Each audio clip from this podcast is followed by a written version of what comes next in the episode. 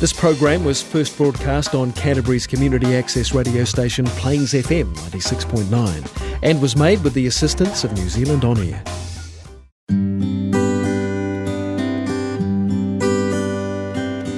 Next on Plains FM, it's Addictive Eaters Anonymous on Air.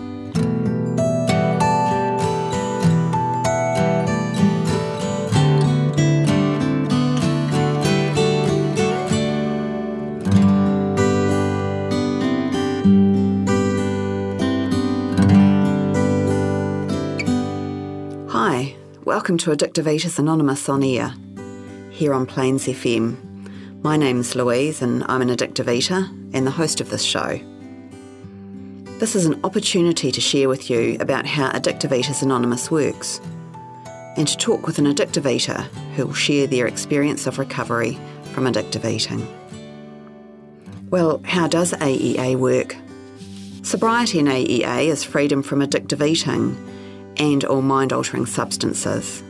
AEA members achieve sobriety by sharing their experience, strength, and hope with each other, and living the 12 step program of recovery as a way of life. By regular attendance at meetings, getting a sponsor, working the steps, keeping in contact with sober members, and carrying the message of recovery, members are freed from addictive eating and the obsession with food.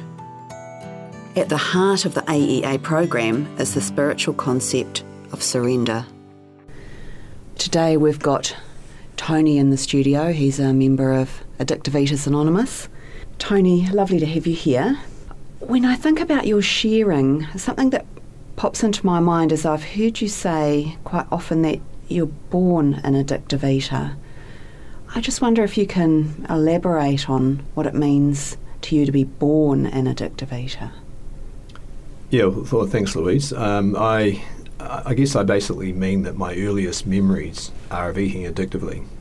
You know, from a very early age, preschool, I can remember being obsessed with food in a way that a lot of other kids, you know, not my friends, weren't, and being driven to eat, even in areas where uh, it was embarrassing to do so. And I remember being at a at a kid's birthday party slapping the hand of someone reaching for the last cake on a plate because I had my you know, I had my eye fixated on it while I was still eating something else, and being told off and you know feeling shame, but that memory didn't stop me doing that again. So my first week at school, I um, I basically bunked school because my the rest of my family were going on a picnic and all I could think about was the food they'd be having on that picnic. So so I feigned sickness and got sent home just in time to make the picnic.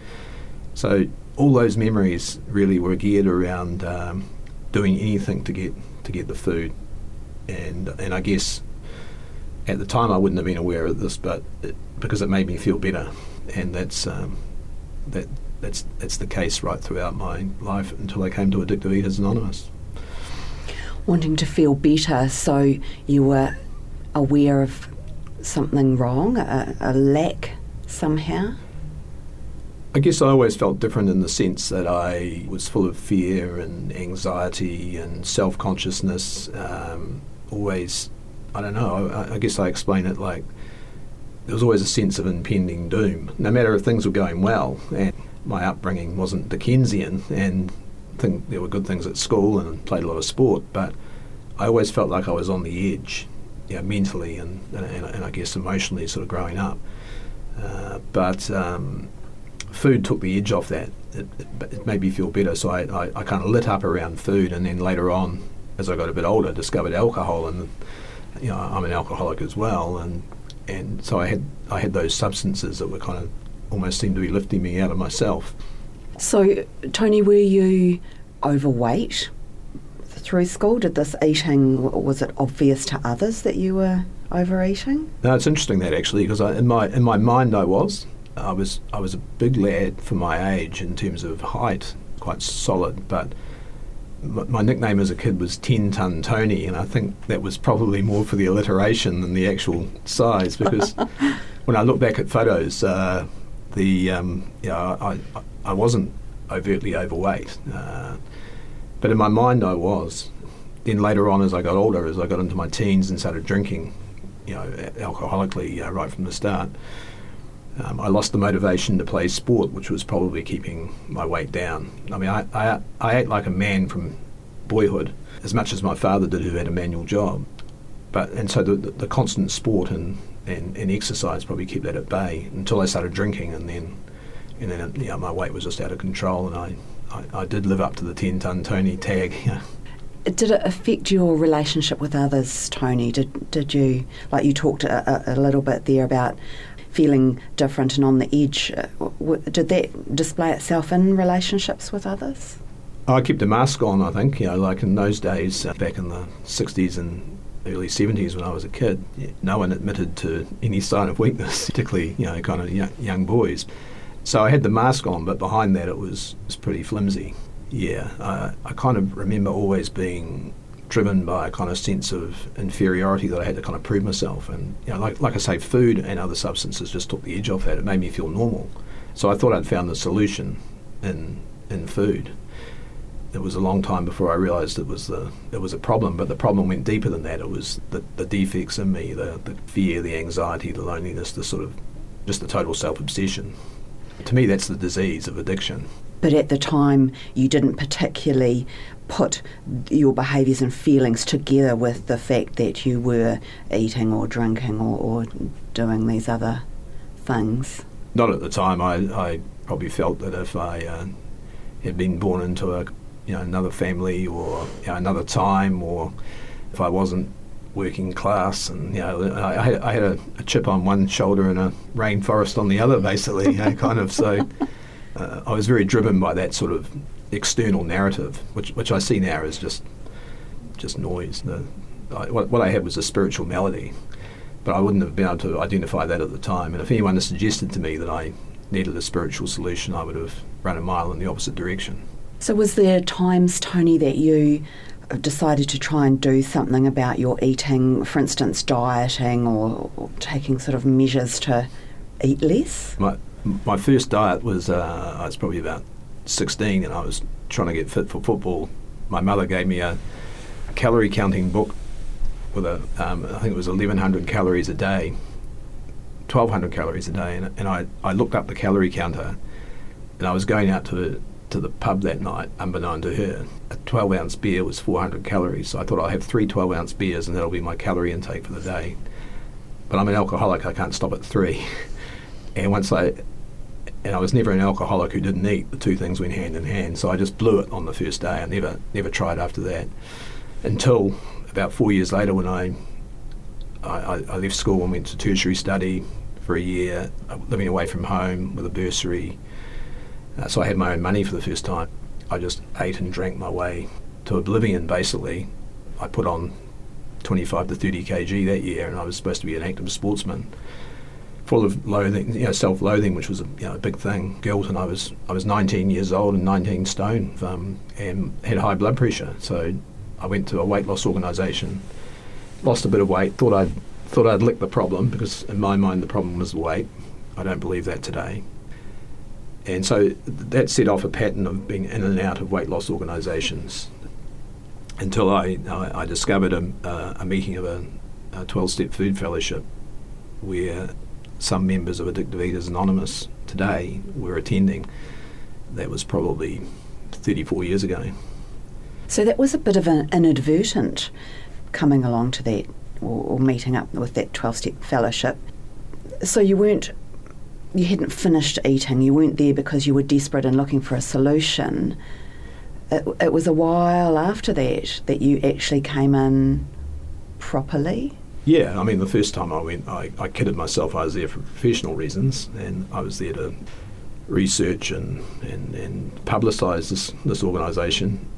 And I, but I, I, but I heard my story there the very first night. You know, I heard people talking about having a solution from eating addictively, and, and I was full of kind of shame and guilt and anger about the way I was eating. And but I wasn't desperate enough to, to give up, and I went on for I, I was it was suggested to me that if I wanted to get well, I'd have to give up drinking, drugging, eating, and I was in my mid twenties. I couldn't imagine the rest of my life without those things. I mean, I thought that those were the things that kept me going. A few years later, I ended up in Alcoholics Anonymous, but it took me 13 years there without drinking, through the grace of God, to really get you know get to my knees with the food and and to you know I, so up until that point I, I guess I just just really didn't want to give up uh, eating and it had to get bad enough and and you know, I had to get to a point where I was humiliated through my eating to accept that I was as powerless over food as I you know as I was over alcohol and but I never forgot that first meeting. You know, right? It ruined my eating basically because I knew there was a, I, I knew I was the same as these addictive eaters, and I knew there was a solution, but I I spurned the solution. It was thanks but no thanks. You know, for a long time.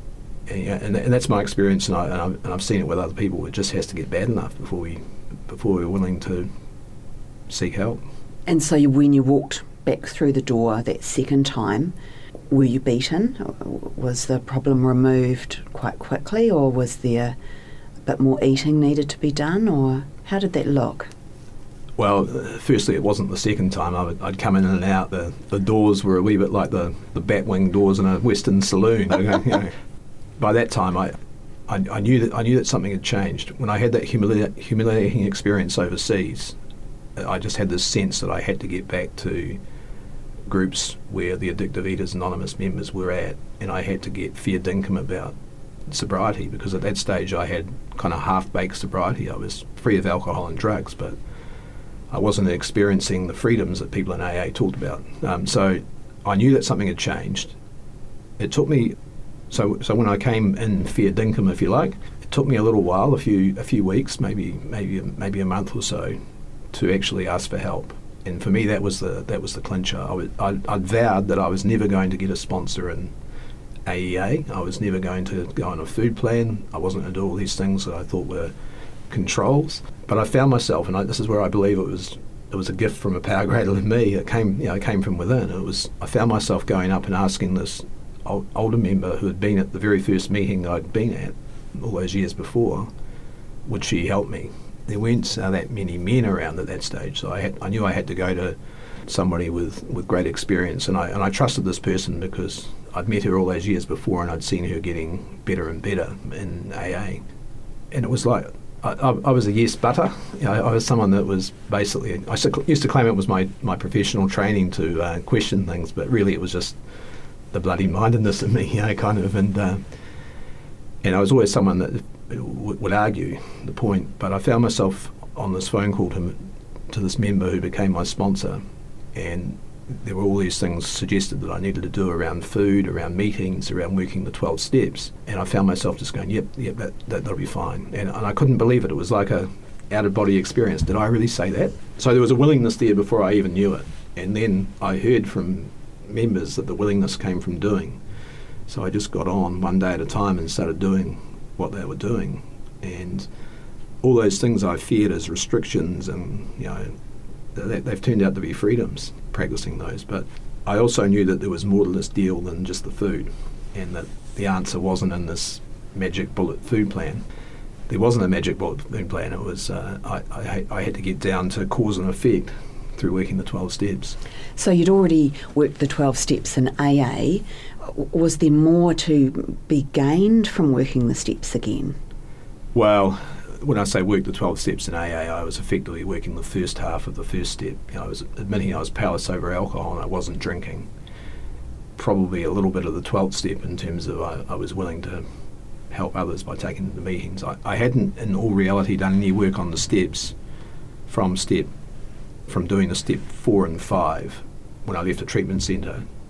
So it was over 13 years between that point and then going to my asking my you know my sponsor for help and starting starting work at step one again. So yeah, there was a lot more to be gained, and, and what convinced me that I was still in active addiction in all those years in the other fellowship was that when I came to running a step four, doing a, a, what we call a searching and fearless moral inventory, there was a lot of historical stuff there that I'd ignored in that treatment centre, but there was also a lot of stuff that I wrongs I'd done while I was in the rooms of that other 12 step fellowship. And looking at that on paper, I was absolutely convinced that I wasn't sober in what you know, the strictest sense of the word. So, so yeah, there was a lot more to be gained and, and you know, completely different mindset because I was able to see it from the perspective of the people I'd, I'd harmed mm-hmm. and was able to go out and make amends for that. And that's an ongoing thing. Just a bit like an, the layers of an onion. It's always something to peel peel back and, and, and have a look at. But it's great. It's it's mm. it's, it's it's an you know, it's an adventure. it is.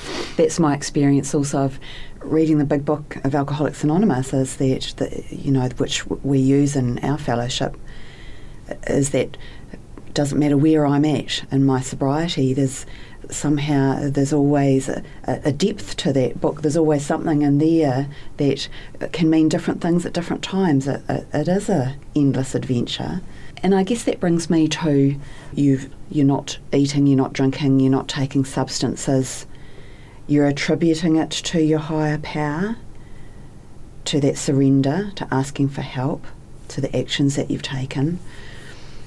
Can you tell me a bit more about your higher power? Did you have a notion of a higher power before you came in?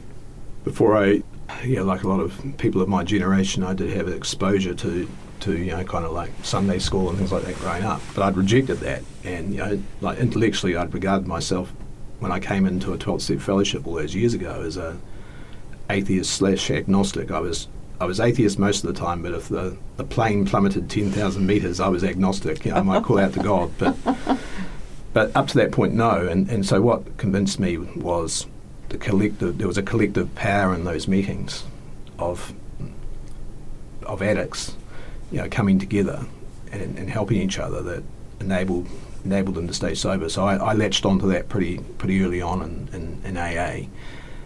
So by the time I came to Addictive Eaters Anonymous, the meetings I know now, I, I did believe in a power greater than me. I, you know, I had what I would have called a higher power, but – you know, the, the, the channel to that higher power was, was, was blocked solid with food. You know, when you when you're eating kind of the way I was, pretty hard to um, to keep that channel open. So yeah, so yes, I did, and uh, and that's just deepened and gone on, and it's and it's evolved. And, and the great thing is, uh, like I had a mind that was slammed shut to any spiritual theory, which is a line in the big book. It's not something original that I've just thought up, but it's. Uh, and now I, I, really like it the fact that I'm much more open-minded about you know spirituality, um, mine and other people's. It's it's a much much better way to live because yeah, when I when I was eating, I was just so angry and so judgmental of others, and and and, and I see it in, in the longer term members of AEA. They just keep getting better and better spiritually, and and you know their minds you know just remain open, and you know that's the way I you know I want to live today. And I guess one of the things, you know, that always strikes me about you is your willingness to help others and uh, to go that extra mile and to share your experience. What would you say if there was a, a man or, or a person listening now who relates to your story? What should they do? I'd suggest contacting uh, Addictive Eaters Anonymous uh, pronto and not leaving it as long as me. Yeah, uh, definitely, and, and, and keeping that open mind because I had an you know I, had a closed mind, and I'm, I'm ashamed to say that for a long time we live in denial when we're in active addiction, and so when I'm sort of was scoffing all that food, I, I would hear things like I, I remember some of my uh, you know friends had books fat is a feminist issue, and I thought yes. This is a woman's problem. You know, I don't believe that today. So, so let go. I, invite, I'd suggest letting go of that old thinking getting getting hold of Addictive Eaters Anonymous, coming with an open mind, coming to to some meetings, you know, hearing the experience, uh, reading reading stories on our on our website, listening to podcasts, to see whether you identify with both the problem, the addictive eating, but also the the hope that's that's in recovery. Because the great thing about coming to meetings for as long as we have is seeing people get well, seeing their lives just blossom and grow. Wonderful. Thank you so much, Tony. It's been fantastic listening to your story and, and hearing about your ongoing recovery, and I'm very grateful for you being here today. Thank you so much. Thanks very much, Louise, for the opportunity to come in and talk to you today about Addictive Eaters Anonymous. Thank you. If you have heard anything today which you've related to, or would like to know more about us, please go to our website www.aeanz.org. There are three meetings a week in Christchurch, as well as a monthly worldwide meeting on Zoom. A podcast of our show will be available on iTunes and Spotify, as well as the Plains FM website, plainsfm.org.nz. Our show goes out on the fourth Monday of each month at midday. Thank you for listening, and I trust you go well. Until we catch up next month on Addictive Eaters Anonymous on air, Plains FM 96.9.